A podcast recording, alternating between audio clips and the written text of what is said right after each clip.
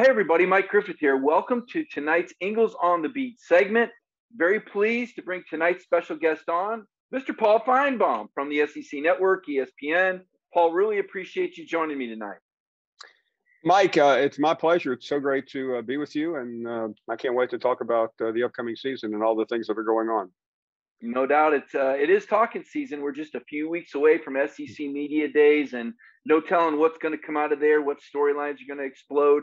Uh, already, though, Paul, a lot of changes in college football have made this uh, a busier off season than I suppose uh, what we're accustomed to. And I'm going to start right here at Georgia. It's the Georgia program, obviously, and I look at the Georgia Bulldogs adding players like a, a Tykee Smith. Here's a guy that was an honorable mention, a All-American from West Virginia, star player, that hybrid linebacker safety. Darian Kendrick, maybe could start at cornerback. He was an all ACC player at Clemson, and and Arik Gilbert, a, a, guy that a lot of people were excited about at LSU now, transitioning from tight end to wide receiver. This one-time transfer, how'd you feel about it on the front end?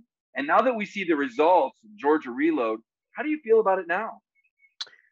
Mike, I like it. Uh, I, I've always felt the the old rule was very restrictive and unfair, and you know, every you know people cringe when I try to bring up that coaches can move without penalty, but but players can't. But I, I, think this is the age of the player, and, and, and quite frankly, I like it. And and I know I know I know what everyone's saying that there you know very few are getting places. Uh, I mean, what uh, under eight percent or something like that, or players are are get are finding homes. But you know that's their that's their choice.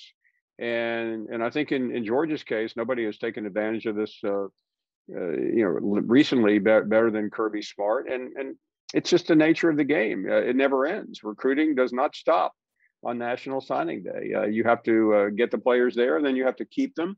Kirby Smart has been hurt uh, as badly as anyone uh, by by players leaving. We know that. Uh, the, just just just hit the button on Justin Fields, but you know, he he's done extremely well, and I think there were a couple of question marks about Georgia a month or two ago. There are fewer question marks today.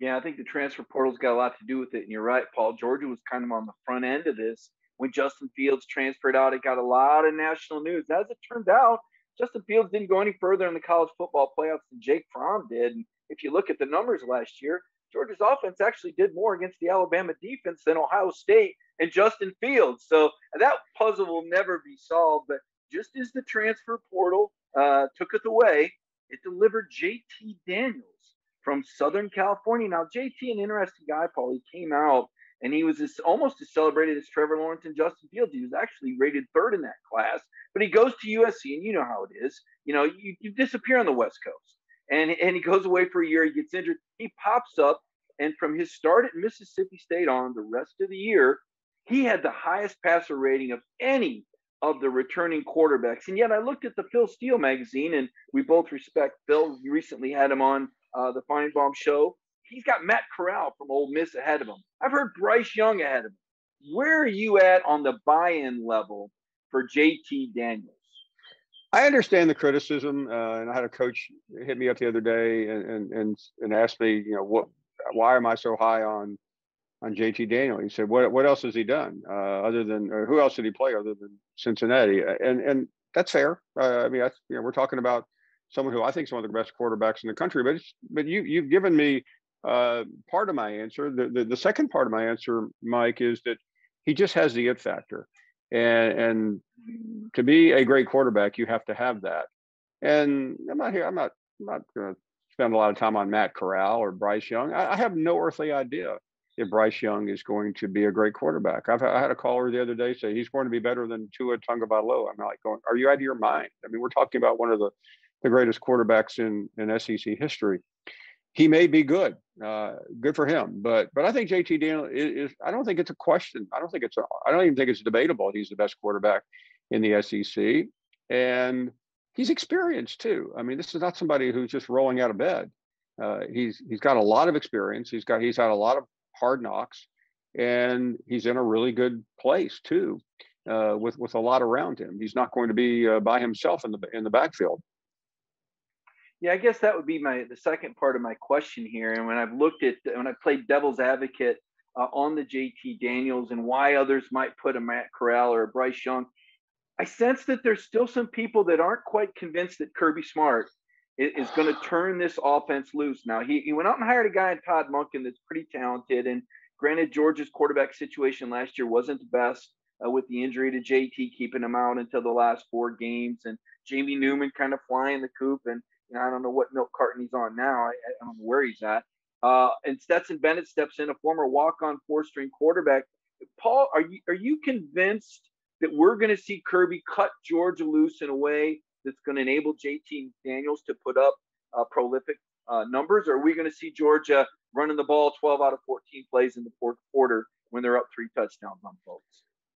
Well, we're about to enter into the twilight zone here in this conversation because we're entering the Kirby Smart con- uh, conundrum, and I think he's going to. Um, and and and I, I try. I don't. I've made a vow in in the second half of my career, Mike. I, I, don't criticize other shows. I don't criticize other writers. I've done that in the past. That, that, there's no reason to. For every everyone's entitled to their opinion. How, however, I think the single laziest, most disingenuous argument in college football is that Kirby Smart is not an elite coach. I mean, that that's just total BS. And if we weren't uh, on a family show, I'd use stronger language. And I hear it every day on our program. I hear it uh, when we gather as uh, media members, and it's it's always the same. Uh, well, uh, he's stubborn. He gets in his own way. He's a great recruiter, but not. I mean, if you're to be a great coach, you have to be a great recruiter. Don't hold it against Kirby Smart that he's a great recruiter. Uh, you know, he well, he, he he's blown. You know, he's blown two double-digit leads against Alabama. Who else has ever had a double-digit lead against Alabama to blow? I mean, come on. I mean, look, look, I mean, there just has this has to stop. I mean, th- this is just uh, in, insanity, uh, and I have a feeling we're going to continue to hear it. Uh, and I mean, to, in, I guess until Kirby Smart wins a national championship, you know, every every talk show uh, Bubba in the South is going to throw that out to his audience like like chum to sharks. And yeah, I'm I'm going to keep defending Kirby Smart because I, I know Kirby Smart. I've known him a long time. Uh, I watched him as an assistant. I know how much Nick Saban thinks of him. I know how much uh, other coaches think of him, and he's still relatively young in his career. Uh, five years into Saban's tenure, uh, he hadn't won a national championship yet. Do I think Kirby is going to win one? Yes. Uh, do I think this is the year? It's very possible. Uh, I, I, said this the other day, and I'll, I'll say it again. Uh, I think I think George is going to be Clemson. I, I you know, I, originally I wasn't sure about that when Pickens went down. Uh, that was a long time ago. That was a lot of players in the portal, and and I I just think uh, it's time for the media to concentrate uh, on things that are real and instead of making stuff up about Kirby Smart. You know, Paul, I think part of it is that Kirby has come so close to slaying the dragon. And you're right, he's led Saban at halftime all three meetings.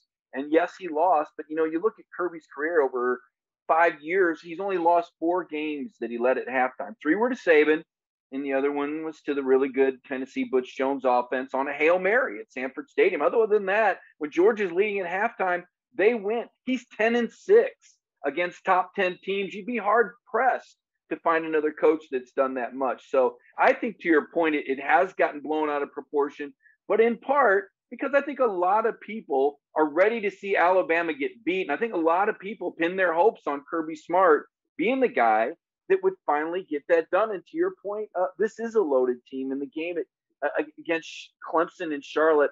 Pretty fascinating to me now. And I guess I, this is a, a little bit of a sidebar. The game is being played in Charlotte, North Carolina, Paul. Do we make anything out of that? I mean, that's that's Clemson. Uh, they play in the ACC championship game there every year now. Is there any advantage to be found there? You think that doesn't matter where that game's played as long as it's First of all, this game shouldn't be in Charlotte. Um, and, and, let me let me offer to the audience that doesn't know. I live in Charlotte.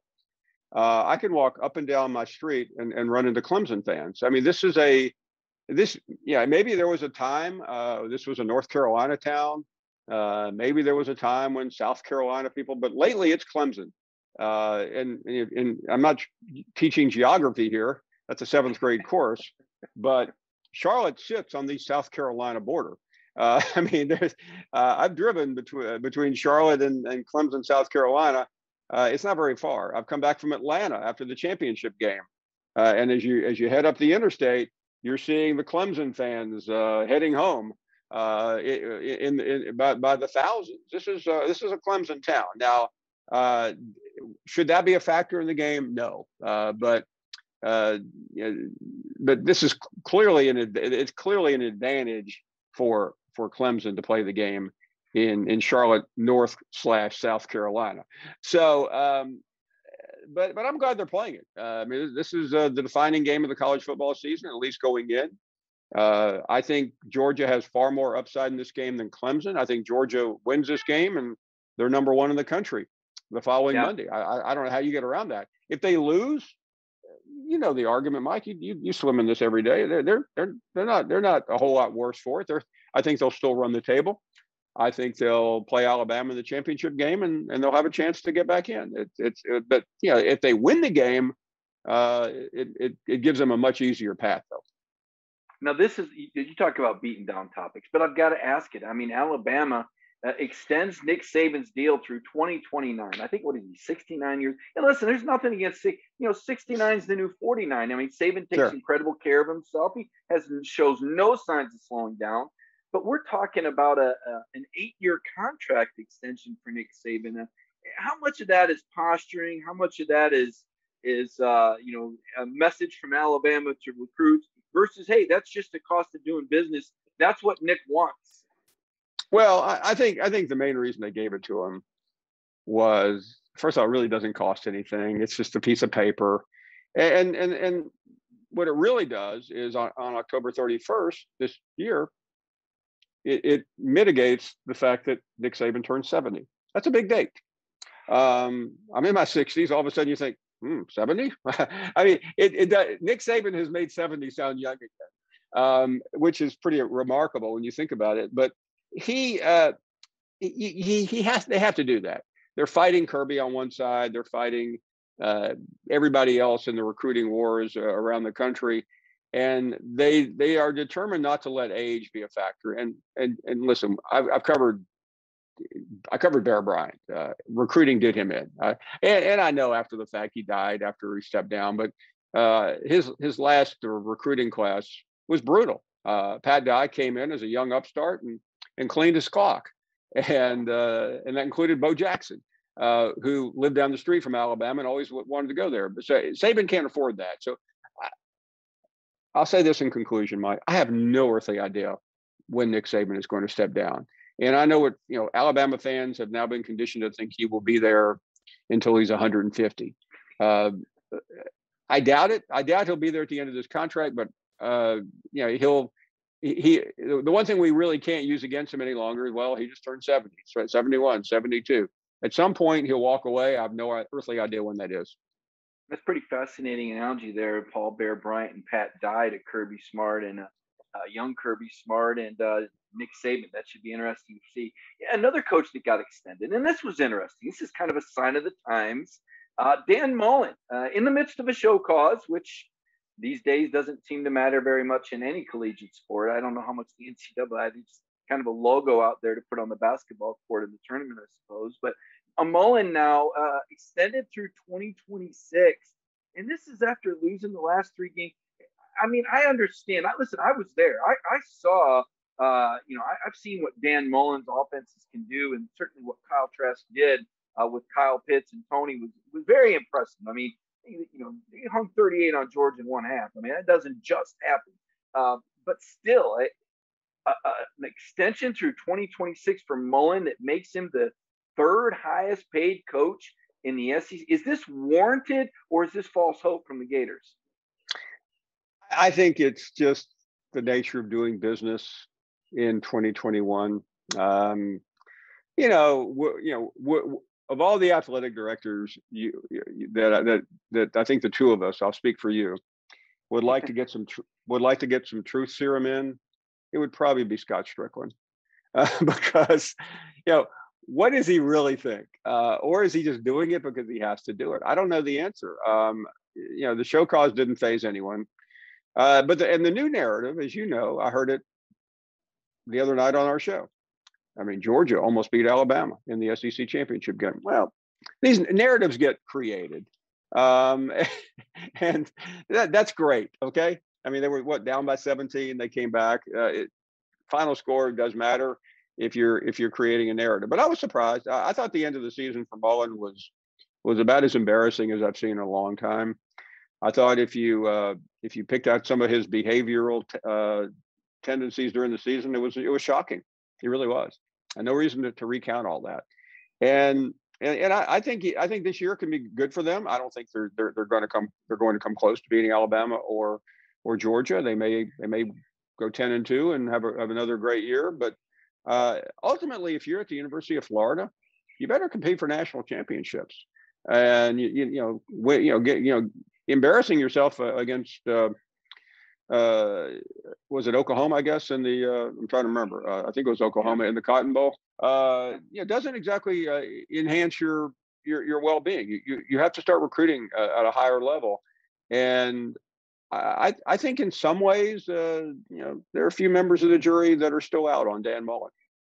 No doubt. You know, you mentioned the uh, Florida Oklahoma game, Paul. I can tell you that Georgia's had a captain miss their last three games, non-playoff games. It's part of why this expanded playoff makes so much sense because guys are saying, look, if this game doesn't matter, I'm not playing it. You know, not too long ago, Mark Richt threw out a 32 playoff team idea. He said, that's not because I don't like the Bulls. It's because I want to see the kids playing in the postseason. And if a few guys are sitting out, how long before a team just says, we're not showing up? And so, you know, getting into well, that expanded yeah. playoff talk, uh, you've heard it as much as I have. 12 teams. Sankey was a part of the you know, commission that came up with the idea. Bob Bowlesby of the Big 12, you know, Mountain West uh, commissioner from the group of five. It's a pretty good indication. And Jack Swarbrick from Notre Dame. Notre Dame has to have a seat at the table. Certainly, we we can't forget Notre Dame, Paul. We have to. And now that you know, but what just your general thoughts on this 12 team proposal? I know we we've heard it could start as early as 2023, but we've heard Greg Sankey say, hey,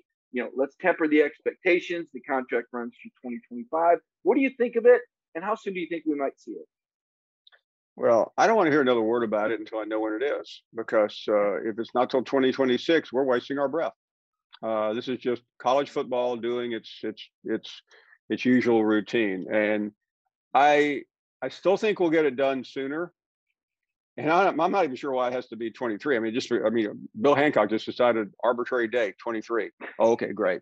Um, I, I, think college football will take a massive hit if it's not done in uh, relatively soon. And what I mean by that is uh, season after next, because all their all their arguments, which they keep changing, keep moving the goalposts, uh, are going to get shattered uh, if we have to wait four or five more years. I don't think college football can afford to wait five more years yeah, I think it's in it's in perilous shape, uh, at least in terms of the the the postseason.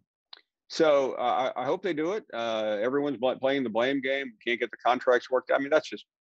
I mean, we can bring country. You know, the the United States and and uh, and Russia had a summit a couple weeks ago. I mean, if you if you can get if you can get uh, uh, you know those two countries to sit down for three and a half hours in Helsinki, I I, I think you can get uh, lawyers for the, the you know the Big Ten and the Rose Bowl and ESPN and the college football playoff in a in a in a room at a nice five star resort uh, after they played golf uh, and and had uh, you know rub downs and and and and sipping uh, mineral water in the steam room uh, and then a five course meal. I think you can get them in a room and, and, and figure this thing out, Mike. I mean, it's, it's the most ridiculous thing I've ever heard that, you know, it's, it's really complicated and we need to, we need to temper our expectations. I'm not tempering mine. Uh, let, let me know when you get this done. Until then, uh, quit, quit wasting our time. Drill down, trickle down question that's come out of this when we talk about how this playoff might work Obviously, these conferences, the, the objective for every one of them is to get as many teams into the playoff as they can. Uh, obviously, it certainly helps if you have allies on the college football playoff committee. They still play a role as things would work. It would be the six highest ranked conference champions, and then the next six would be determined by the college football playoff committee. Paul, there's been speculation that as a result of this process, maybe, maybe you eliminate divisions in the leagues and just pick the two best teams. Now, right now, the Big 12 is the only conference that does it. Well, they don't really have teams to, to really divide it up. Would you be in favor of seeing the SEC eliminate divisions, or do you like the East West division uh, component to the way the Southeastern Conference determines their conference champion? Well, the, I think the the reason we have divisions now in, in, football, and everyone knows we don't have them in baseball. Excuse me, uh, basketball, where where we used to used to be we used to have convoluted things where a team could win the uh, the West and not, and not even get an NCAA berth. Uh, is television. You're making games at the end of the season more meaningful, and I, I think that is the advantage. Um, in the 12 team playoff, I don't think that matters a whole lot uh, because I think getting to Atlanta. I mean, how, how many times have we had this false narrative? Uh, Jim McElwain. Oh well, he got to Atlanta twice. I mean, come on, the, the guy was a clown as a head coach, but he got to Atlanta twice. Uh, Missouri got there. Uh, one of the Missouri, I think, did Missouri get there once or twice? I can't remember, but one of the teams twice. Missouri got there. Yeah, but the first time was really they were really a good team. The second team, they didn't they didn't belong anywhere near there. So uh, that, that keeps. I just that's just one of those things in college athletics. So I, I mean, I mean, the competition would be better if we had the best two. Um, but I understand it. You know, I do work at a television network, so I understand the advantage to having a critical uh, SEC East game here today between Kentucky and, and Georgia. Yeah. So I, I mean, without without that, that game no longer has a lot of meaning. Oh, it's interesting. It's an interesting facet. You're right. Certainly, I think maybe the Georgia Florida game uh, could lose meaning as well, if, unless right. Florida uh, starts to reemerge. Uh, because I think if we talk about top teams, I, I would say Texas A&M has probably elbowed their way into the conversation. And speaking of which, Paul, it looks like Jimbo Fisher is really starting to throw his weight around. Some comments earlier this offseason, and granted, off the cuff and, and boosters around, but still, uh, uh, should we should we be feeling the ground quaking around us? Is this A&M sleeping giant that we've seen for decades with all their resources, their tremendous facility, and and now their 74 million dollar head coach? Could this be the year of the Aggies and Jimbo Fisher, or are you not quite bought in on that one yet? I, I am bought in overall on the program, and you know, m- many many people have gone broke uh, saying that Texas A&M is the next. Uh, I mean, I, I wrote a I had a book uh, in 2014 uh, where I wrote that Texas A&M is the greatest threat to Alabama. I mean, I mean, I, I, may be writing that in uh, in 2044. Um, I, I, think they are a threat. Uh, I don't think it's going to happen this year. And, and, you know, Jimbo didn't just say that off the cuff. I mean, he had thought about that. And and you've been to College Station enough times. Uh, that was red meat uh, to a bunch of Texans who ate it up. And if, if you don't say that out there, then uh, you're not a real Texan. Speaking of red meat, name, image, likeness has certainly made college sports more attractive for these athletes. And July 1st, it's going to start in six different states Auburn, excuse me, Alabama, Mississippi, Florida, Georgia, Texas, New Mexico. I bring up Auburn. Someone said, Can you imagine if they'd have had this before? I said, Yeah, Cam Newton would have played for Mississippi State you know you think about the dynamics of how name image likeness works and you know the potential for these uh, former alumni who own businesses now to reach out above the board and pay these players i mean at georgia already we've heard that onward reserve uh, uh, an outfitter out of buckhead very high end very nice clothes has already uh, the, the word is they're targeting five georgia athletes that are going to get offers on july 1st and you know apparently at this point, and I know you had Drew Butler on, and, and we've certainly had him on our show. Th- there's no ceiling on this. There, there's no cap as things stand. There's no salary cap. So then I reel it back, Paul, and I say, as we look into our crystal ball, uh, what programs does this benefit the most, and which programs, you know, could Alabama and Tuscaloosa actually be at a disadvantage here because their media market isn't as big as what A&M may have in Texas with with nearby Houston? or uh, or even Georgia and Atlanta? Or am I outthinking myself here, or what do you see when you look into your crystal ball with NIL? No, I, I think it's uh, there's a lot of unknown, and but if you're asking me, at least in this part of the country, who who tends to gain the most, it would be Georgia. Um, you know, Georgia has very cleverly uh, positioned Athens as a bedroom community of Atlanta, and it is really when you get right down to it and you know you just have such a mass area there uh, and you know if you're sitting there in, in, in the city of atlanta yeah you can find uh, an alabama tennessee uh, carolina duke fan walking down the street but you're mainly going to find dogs and, and, that's a tremendous advantage you know as far as alabama media market uh, it, it, it, clearly doesn't relate, but the but the passion of Alabama fans will probably make up for it. And but the one thing I'm I'm I'm really curious about, Mike, is you know every every small business owner uh, has to make a living uh, and has to meet a payroll. And yeah, they, they may experiment with this, but after a while they won't. Uh, they'll go, okay, well, number seven, uh, he really didn't deliver for me on social media, so he's out. I mean, listen, I, I work for a public company. You work for a big company. They uh, we don't live in a world any longer where where you get handouts. Uh, and and and I, I think there, there will be a, a, a, a the fa- the most fascinating part of this NIL is how how small and even big business deal with college athletes. We all love them, but we're not going to love them if they're not selling our product any longer. That's fascinating. You're right, Paul. There, there has to be a return, and certainly these businesses have an obligation to the customers. Paul, I can't thank you enough uh, for your visit today, and and I can't thank my sponsor Ingles enough. In fact, I want to you know take a moment to recognize Ingles. You talk about people that deliver again and again, and Ingles has certainly done that. Let's now take a moment to recognize Ingles. It's in our hearts to feel for. There's been ups and downs, turnarounds, good days and some bad. But we stand together for worse and for better. We'll always have your back with open arms, heart to heart, hand in hand. Community strong. Well, welcome back to the program. Obviously, uh, Paul Finebaum with some some great insight. Always fun to talk with Paul. Uh, obviously, uh, Paul and I uh, did a pre-record on the show tonight. I wanted to make sure I could bring him to you, and we have to work around his schedule a little bit. Uh, he's obviously very busy, but um, you know what? The things that he was saying about Georgia, you can tell that Finebaum.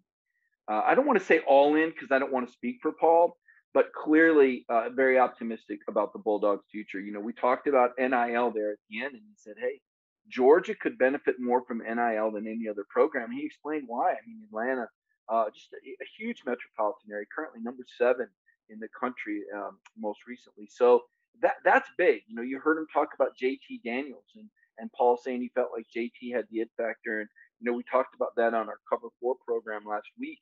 And um, you know, guys were asking me, you know, well, why do you why do you think you know do, does he not need a larger sample size? And man, I saw enough. I don't know about you, but you know, that Mississippi State game was very losable that night. And, and again, on paper, Mississippi State is this and Georgia's that.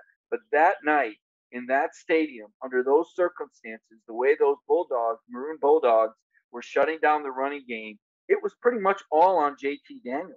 If JT doesn't have a 400 yard game, I'm not sure that Georgia wins that game. If JT doesn't throw those deep balls that we hadn't seen the extent of which in any games in the Kirby Smart I'm not sure. And that's JT's first game out. Think about that. Here's a guy who hasn't played or competed in a game. And gosh, you know, you got to go back to uh, September of uh, 20, 2019, right? So almost a year and a half when he played the first half, hadn't played a full game in almost two years. So for that to have been his audition, that said a lot, right? And then they steamrolled South Carolina the numbers could have been ridiculous, but we all know Kirby is a gentleman, right? And I mentioned that in the Finebaum interview of does he keep his foot on the gas? Because you know he's not just a gentleman; he's also pretty smart. And the fewer snaps that you play, the less opportunities for guys to get hurt. How do you balance that versus developing talent and keeping receivers happy and improving the odds that you're going to be able to retain these players by giving them some numbers and throwing them the football? Or you know, continuing to recruit great quarterbacks, which, by the way, Georgia has not had much of a problem of. If you look at this stacked roster, and with Gunnar Stockton already committed, right, and Arch Manning with a recent visit, although I'm not uh, real bullish that they'll get him. There's too many players in that game, uh, and too much ahead of him to play early at Georgia, I would presume. Now things can change. Who knows what conversation we're going to be having about the Georgia quarterback room next year, right? But reeling it back in, it was very interesting to hear Paul talk about the Bulldogs uh, defend Kirby Smart against the narrative that you hear so often. Well, he hasn't beaten Saban yet. Yeah, but he's come closer than anyone else. And I contend that a lot of the reason why the nation has, you know, that opinion is because they want to see Kirby knock Nick Saban off his perch. And when he hasn't done that, I think there's been some disappointed uh, fans, and that's not just Georgia fans, but I think nationally. I think I'm with with Paul in the sense that Lewis Kirby is 45 years old, man. And while I don't think he's going to be coaching, and be a head coach in 20 years, I'm not saying he won't. But if I had to bet, I'd say no, simply because the amount of money that he can make in the next 10 years, uh, or maybe perhaps even go to the NFL uh, once he wins one or two. Who knows? Three national championships. I think it's possible. Georgia's got the greatest. Re- I mean, they have wonderful resources. And now you take a look at the new $80 million football building, right? And Sanford Stadium and some of the scheduling that's taking place. Uh, to me, that's the handwriting on the wall. Um, you know, just what's going to happen in Athens over these next five to seven years under Kirby Smart. So, uh, you know, very impressed, um, you know, with where Georgia football is at right now. And I brought up those transfers to Paul because I don't think if you're on the outside looking in, and, and, if you're honest, you know, how much do you really know about A&M camp, or how much do you know about the changes at Alabama? Uh, you maybe you've studied Clemson a little bit more. But my point and where I'm going with this is I don't think other people really realize just how much Kirby Smart has gotten done in the transfer portal in this offseason. You know, Tykee Smith, uh, you know, a guy from West Virginia, played the exact same position uh, for the Mountaineers for Jahmile, the, the new DB coach at Georgia for Jahmile Addae, that he's going to play with the Bulldogs. I, I don't think that's going to be a complicated transition. I know that you know some people might say, well, he's new, he hadn't played in the system. He's played in a very similar system, and he's played for this secondary coach. I expect him to be boom, plug and play, and probably a level up from what Tyrique Stevenson would have given you. Uh, of course, Tyrique transferred to Miami, so you lost Tyrique Stevenson in the portal to Miami, and you hate it because he had potential and he's a guy Georgia was grooming, but he wanted to go back home. And there's probably some NIL considerations for him there. Uh, and then you plug in Tykee. And I like that trade off. You know, I think that's a win, right? To me, that's a win. You get a guy that wants to be here for a guy that didn't really want to be here. Okay. And I don't think you drop off in terms of what the performance would be. Uh, you know, Derion Kendrick, uh, the transfer from Clemson, all ACC. Listen, I, as much as anybody, would have liked to have seen DJ Daniel stay around for another year. I'm not really sure why he didn't.